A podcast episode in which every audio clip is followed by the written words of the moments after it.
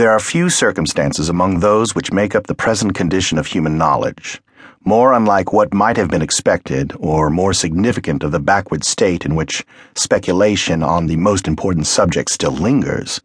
than the little progress which has been made in the decision of the controversy respecting the criterion of right and wrong.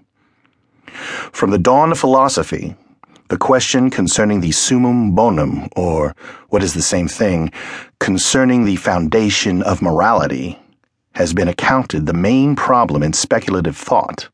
has occupied the most gifted intellects and divided them into sects and schools, carrying on a vigorous warfare against one another.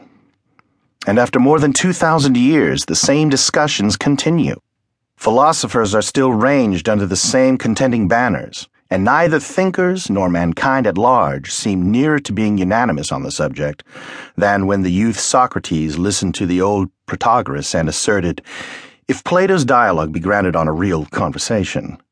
the theory of utilitarianism against the popular morality of the so called sophist. It is true that similar confusion and uncertainty and in some cases similar discordance, exist respecting the first principles of all the sciences, not accepting that which is deemed the most certain of them, mathematics, without much impairing, generally, indeed, without impairing at all, the trustworthiness of the conclusions of those sciences. An apparent anomaly, the explanation of which is that the detailed doctrines of a science are not usually deduced from, nor depend for their evidence upon, what are called its first principles. Were it not so, there would be no science more precarious or whose conclusions were more insufficiently made out than algebra, which derives none of its certainty from what are commonly taught to learners as its elements. Since these, as laid down by some of the most eminent teachers, are as full of fictions as English law and of mysteries as theology. The truths which are ultimately accepted as the first principles of a science are really the last results of metaphysical analysis, practiced on the elementary notions with which the science is conversant,